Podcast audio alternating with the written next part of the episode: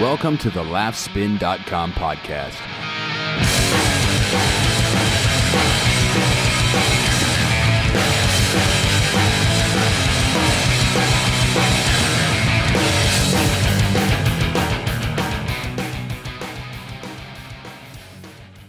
Hey guys, what's up? And welcome to another episode of the Laughspin podcast.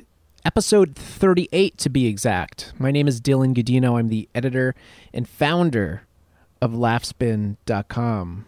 Thank you so much for tuning in, for taking a listen to our little podcast, wherein usually myself and Mike give you all the comedy news. Not all the comedy news, but a lot of the comedy news in a nice, in a Reader's Digest sort of form, except it's a Listener's Digest.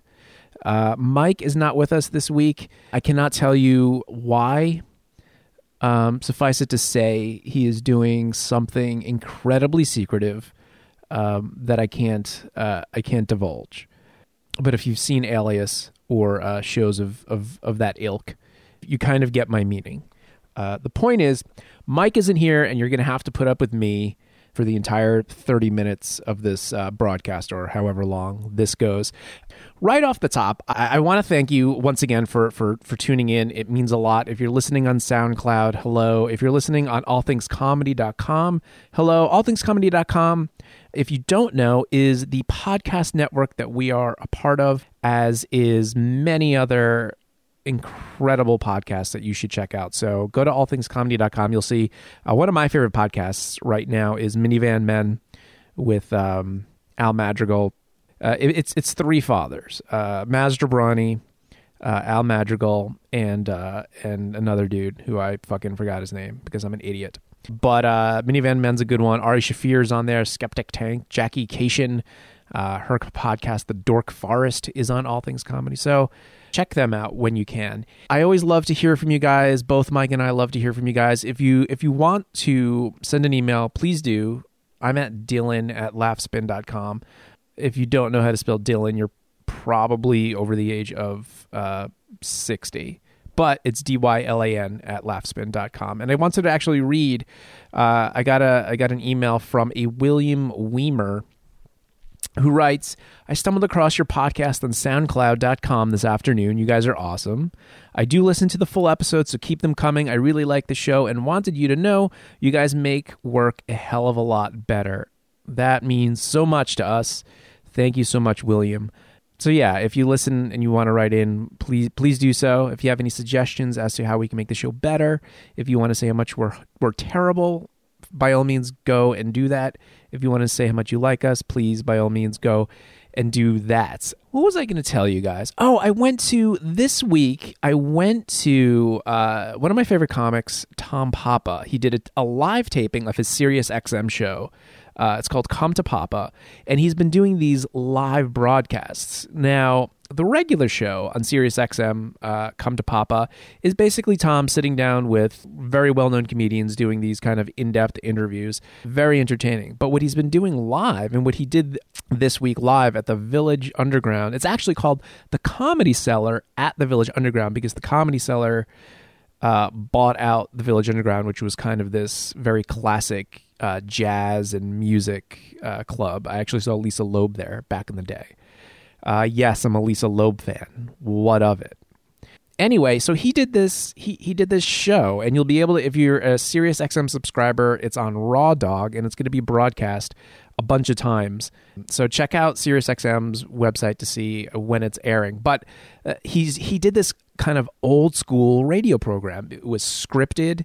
It had a jazz trio doing some music.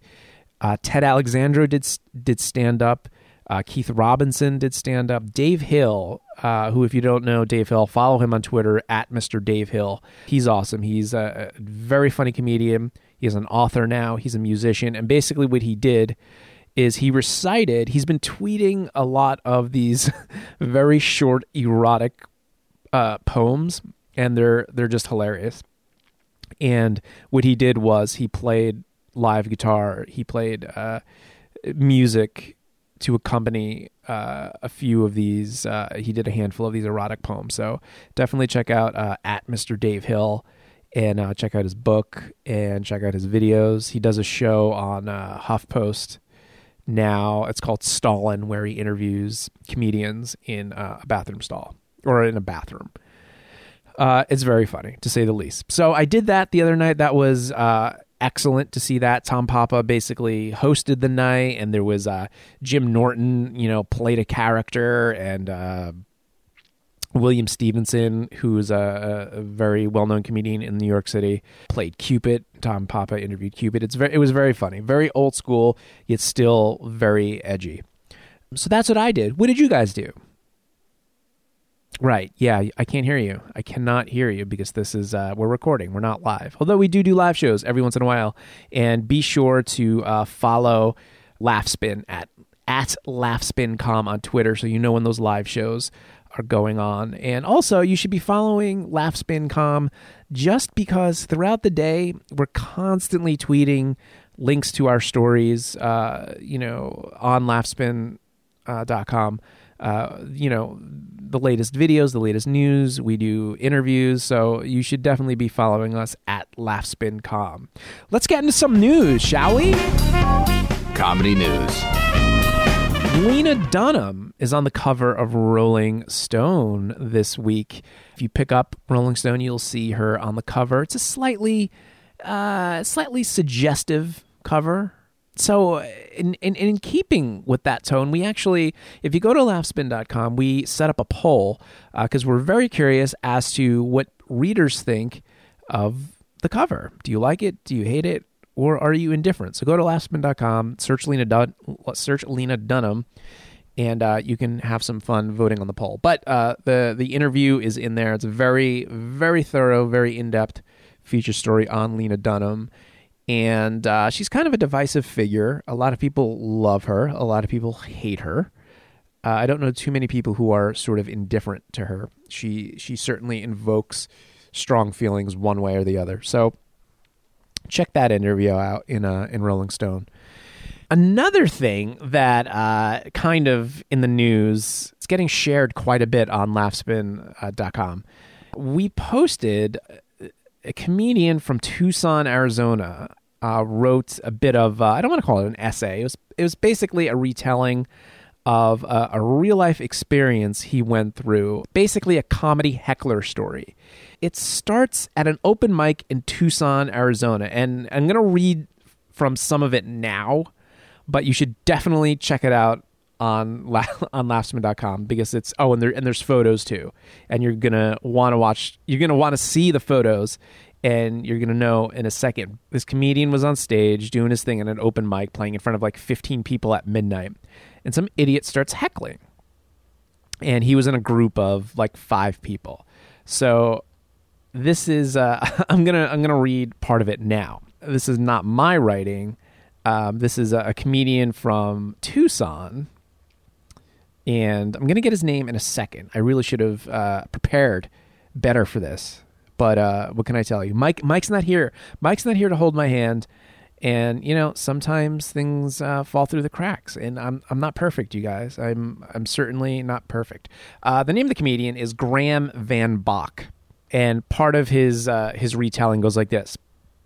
So the biggest of the 5 fucktards from Frowntown tries to get into the bar. The bouncer said no, so the kid comes back to the fence and decides that he's going to climb it and come after me. Now I'm going to stop myself here. Part of the setup is that this show is going down outside. And the people who are, quote, in the club are watching on the on one side of the fence where they're supposed to be, but there's other people. It's on a very busy bar street, so there's other people kind of walking by and peeking their heads into this wrought iron fence with very sharp spikes at the top of it. You might already know where this story is going. As I'm watching this happen, the story continues. Of course, telling him how fat he is and how he couldn't even make it with a ladder, that is over the fence, the bouncer decides the kid is going to hurt himself on the fence and he needs to get him down. So the bouncer grabs hold of the kid's legs and starts to lift him straight up. The, quote, fat Aladdin just kind of flops himself forward to try and not get pulled from the fence. What he didn't expect, however, is that the bouncer was trying to bring him down at the same time. The spike on the top of the fence catches the inside of his bicep and pierces through his skin. Everyone basically says, oh, fuck.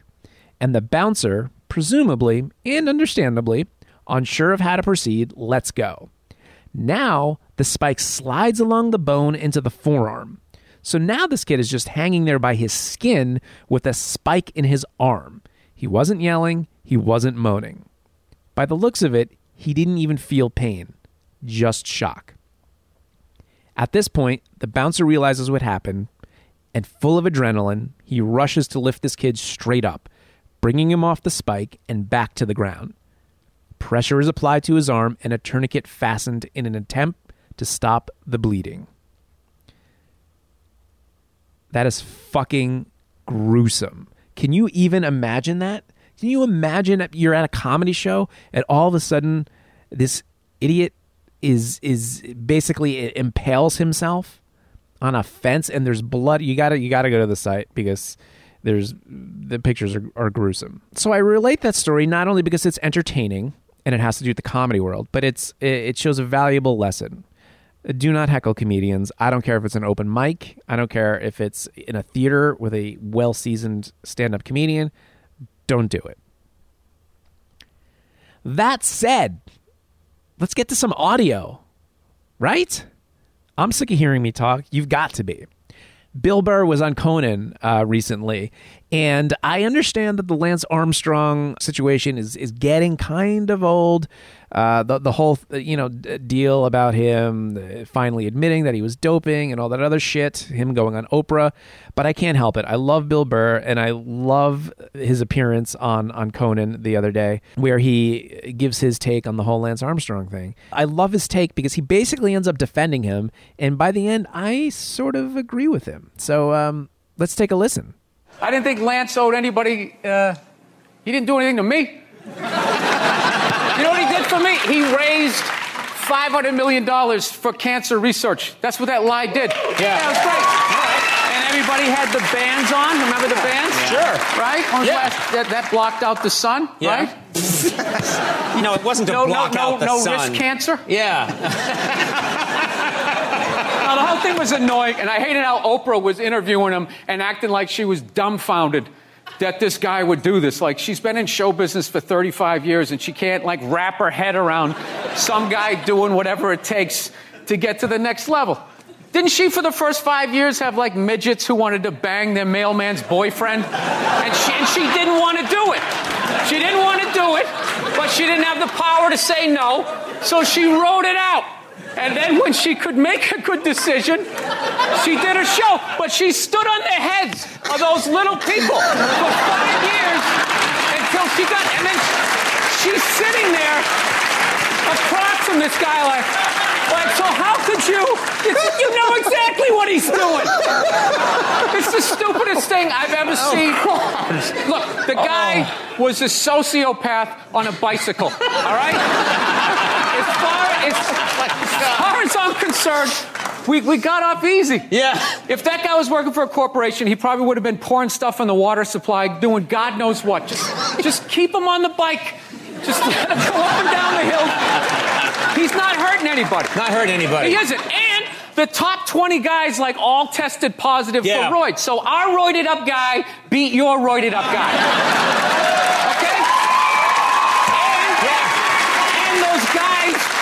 Who run that filthy sport, who was sitting there going like, oh, this is ridiculous. He doesn't represent cycling. Are they going to return all the money that they made off of that guy?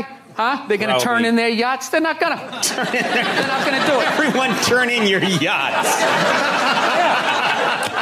And there you have it. So that's about half of the interview. The other part of the interview was on Laughspin.com. You should certainly check that out. Moving along, by the time you hear this, you will have seen, hopefully, If you have good taste in comedy, you will have seen the first two episodes of Community's long-awaited fourth season on NBC. We have recaps on laughspin.com you could check out. But I'm really curious as to what you guys think. By all means, email me, dylan@laughspin.com. Let me know what you think of the first two episodes of Community. Because, I mean, the big deal is that obviously Dan Harmon, the showrunner and the show's creator, is gone. And I'm kind of interested to see if people who were huge Dan Harmon fans honestly see a difference between this season of Community and the first three seasons of Community, where Dan Harmon was very hands-on. Personally, I thought the two episodes of Community were excellent. I would never have guessed that Dan Harmon was not involved in this season. Maybe upon second or third watches of these episodes, I could explicate them and pick them apart and figure out why it is I know that Dan Harmon was not part of these episodes. But as of right now, the first two episodes are great. The ratings have been up. Well, the ratings were up on the first episode. I'm not sure about the second episode yet, but we'll see what happens. So by all means, let me know, dylan@laughspin.com, or leave a comment on SoundCloud. If you're listening on soundcloud.com or on allthingscomedy.com, you can leave a comment right on those pages on the SoundCloud audio widget. You could leave comments right on there at the point you want to say something. You could just chime in with your own text comments. So take advantage of that. What else is going on? Oh, two quick stories about two kind of iconic comedy people, Steve Martin and Alec Baldwin. Steve Martin, at the age of 67, is a father for the first time. Yep, it's true.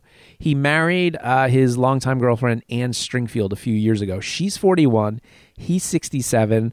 That means, ladies and gentlemen, that by the time this kid graduates high school, Steve Martin will be 85. Now, I'm all for non-traditional families, but that just seems, I don't want to say creepy, but it almost seems mean. It almost seems mean to be 85 or be 80 when the kid, is, 10. It's just crazy. It's just crazy. When the kid is 10, he's going to be 60. He's going to be 77. Can you imagine being 77 years old with a 10-year-old punk running around? Anyway, I guess what I'm saying is congratulations, Steve Martin. Congratulations. And on a similar note, Alec Baldwin, you know, he's been married to a lady by the name of Hilaria, which is hilarious, seeing as she's married to a comedy guy. She's a 28-year-old yoga instructor. He is 54 years old, so it's not as bad as Steve Martin. I'm gonna get comments about me being an ageist. I don't really mean it. I'm a parent of two kids myself.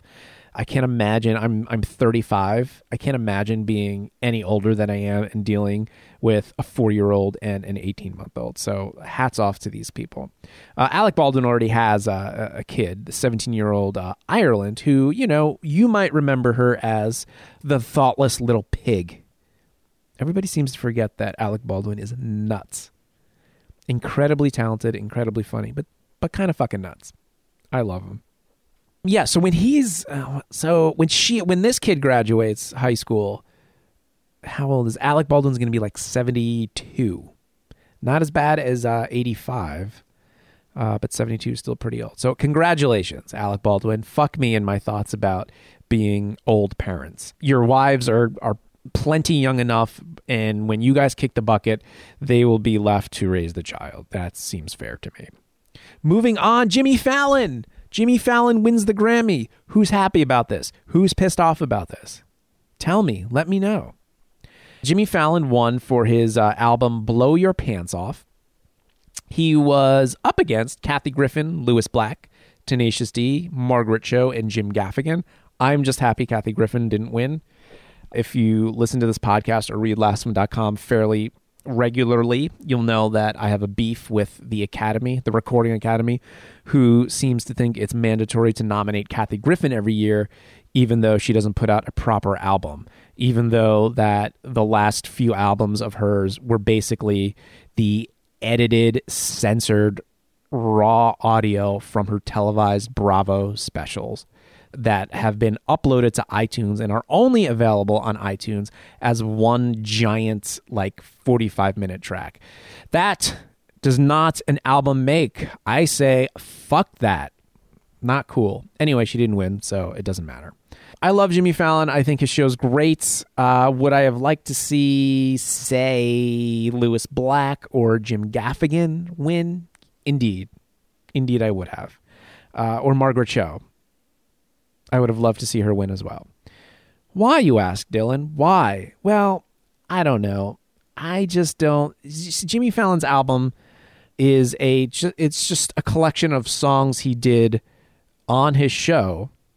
So not only are they just taken from the show, but they also, most of them feature special guests. So it's kind of not, it's not a Jimmy Fallon album. It's a Jimmy Fallon / Eddie Vedder / Dave Matthews / Paul McCartney / Neil Young. And the list is / Justin Timberlake. The list goes on and on.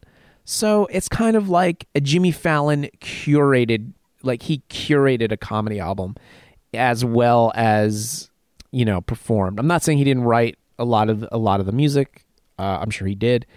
But, you know, it was this kind of it takes a village sort of situation, which is more and more common in the comedy world when you think about it. There's so many shows today that rely so heavily on guest stars or, you know, somebody who does a 3-episode arc. It's just, and I'm not judging. I'm not saying it's bad. I'm just saying I sometimes wish there was more of a purist approach to television shows. So Portlandia, it's one of my favorite shows on it's a great show. I love it.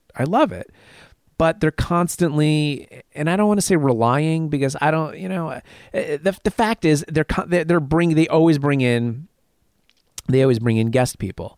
And I wonder, you know, if it's necessary. It's just that like every week there's somebody new on. I guess it just helps push the show and it helps market the show. There's that. Anyway, we did our own poll, our own Grammy poll on Laughspin.com to see what our readers thought of the Grammys and who should have won.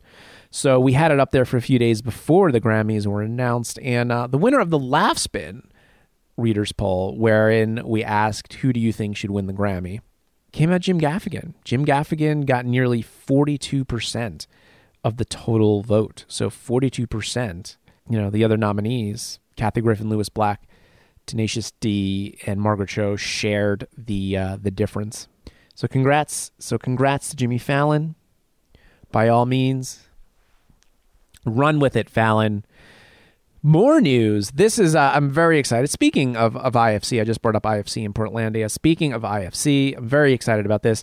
IFC has renewed Comedy Bang Bang for a second season. And not only have they renewed it for a second season, but they're doubling the number of episodes. So there was 10 episodes in the first season, and they've already started production on a brand new 20 episodes. So I'm super excited about that. The first 10 new episodes are going to premiere this summer, while the next 10 episodes are going to begin airing in the fall. And of course, the podcast from which the television show spawned still airs on earwolf.com, so you should be checking that out every week. And then there's you can watch there's a live version now. There's a live video Comedy Bang Bang podcast that you can view on the Video Podcast Network, which they air special editions of very popular podcasts, Comedy Bang Bang being one of them. You should check them out. I'm going to stop talking for a second because I wanted you guys may or may not have. I mean, if you're a hardcore comedy person, I'm sure by now you have seen both the first and second parts of Zach Galifianakis's special Oscar edition, Between Two Ferns, on Funny or Die. We have both of them on Laughspin.com. You should definitely check them out. It's the Oscar edition, of course, because the Oscars are coming up. That happens February 24th. Basically, Zach Galifianakis sits down with most of the major nominees: Bradley Cooper, Sally Field, Jessica Chastain, Jennifer Lawrence, Christoph Waltz. He's interviewing people that he should not even be in the same room with. And that's what makes it hilarious. So to give you a little bit of a taste, I wanted to play his interview segment with Jennifer Lawrence, who, of course, is nominated for her work in Silver Linings Playbook. Yeah, I think that's what it's called, for supporting actress. So here it is.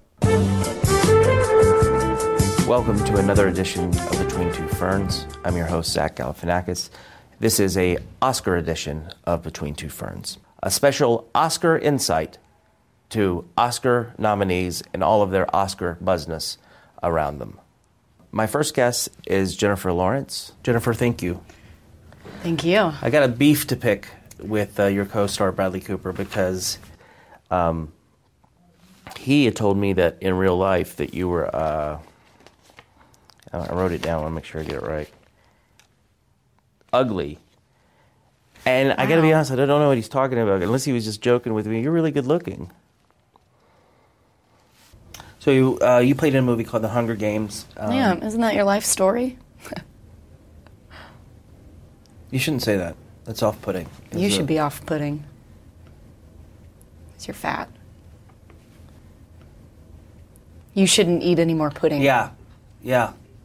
When you take on a project like Silver Linings Playbook, what draws you into that character? What spoke to you?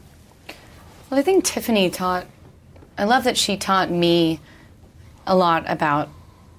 Are you playing me off right now? Are you seriously playing me? Oh my God. In the Oscar tradition. Good luck. It's impossible not to love Jennifer Lawrence. I think she's awesome.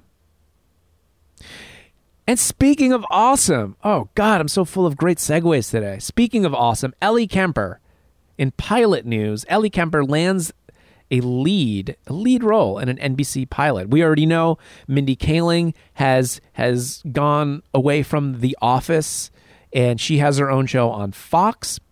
And, well, Rainn Wilson wasn't as lucky. Rainn Wilson was going to have his own show on NBC, a spin-off of his Dwight character on The Office, but NBC decided to shit-can that idea. But this is great, but I'm happy for Ellie Kemper. I think she's great on The Office, and the fact that she landed a lead on this pilot, I think is great. Kemper will play Brenda Miller, the title character in Brenda Forever, quote, a comedy centered on stories from Brenda Miller's past and present, which are interwoven to give a unique portrait of how a chubby, awkward, but incredibly confident 13-year-old grew up to be a 31-year-old woman who still marches to the beat of her own drum. That description, according to The Hollywood Reporter. I think it sounds pretty interesting. So hopefully that goes someplace. It may never see the light of day, but like I said on past episodes, there's so many, there's dozens of pilots being made. Most of them will not see the light of day. I'm not going to tell you about all of them because it would be a waste of time. But you know, when there's people of note in pilots, I do like to tell you guys about them so you guys can root for them and follow the progress online. And and another pilot's news, and this is kind of interesting. Rupert Grint, who you no doubt know from the Harry Potter movies, all 8 of them, he just landed a leading role in a CBS pilot called Super Clyde. This description, again, from The Hollywood Reporter. Grint will play the title role of Clyde, the well-meaning and sweet yet slightly neurotic guy who never feels like he really fits in. The avid comic book reader considers himself a borderline agoraphobic with mild to severe anxiety issues who wishes he were a superhero himself. When Clyde inherits $100,000 a month inheritance from his long-dead eccentric Uncle Bill, he decides that the cash will be his secret superpower and will use it only for good and reward the good-hearted. I think it sounds promising. You know, a lot of people, they read, you know, pilot descriptions or new show descriptions, and a lot of people's attitude is like, oh, well, that's real fucking original, you know, because it's about a family who's trying to, you know, just get through the travails of being a family, or it's about a single guy looking for love or a single girl. Well, you know, this premise is very unique, especially for primetime network television show. If given the right treatment, I think it could be really cool. It could be incredibly cheesy. So we will keep you posted on that. And finally, before I let you go, I wanted to give you guys a little bit more audio, but there's some news tied into this as well. So Inside Comedy is an interview show on Showtime. I forgot, I should have told you guys that this was going to premiere last week, but I totally forgot. But I think I may have forgotten to tell you guys because I'm ever so slightly bitter with Showtime for canceling Paul Provenza's show, The Green Room with Paul Provenza. And that was a very kind of loose, informal roundtable with comedians, both up and coming and iconic figures in comedy. And it was a great show. This show, Inside Comedy, is hosted by David Steinberg, who is a very well-respected comedy guy. He's directed Seinfeld. He's directed Curb Your Enthusiasm. He's written. He's produced. He's a huge guy. The thing he's not is a good interviewer. I think he's terrible. I think he's absolutely terrible. That's not to say you shouldn't check out this show, because really, when it comes down to it, how great of an interviewer do you need to be if you're talking to already interesting people? You should go to Showtime's website to see all the re-airing days of the first episode, which included Louis C.K. and Judd Apatow, and there's clips to those video interviews on LaughSpin.com. However, the new episode of Inside Comedy debuts on Showtime Monday, February 18th at 11 p.m. Eastern. And this one premieres. Oh no, I fucked up before. It's Louis C.K. and Bob Newhart was on the first one.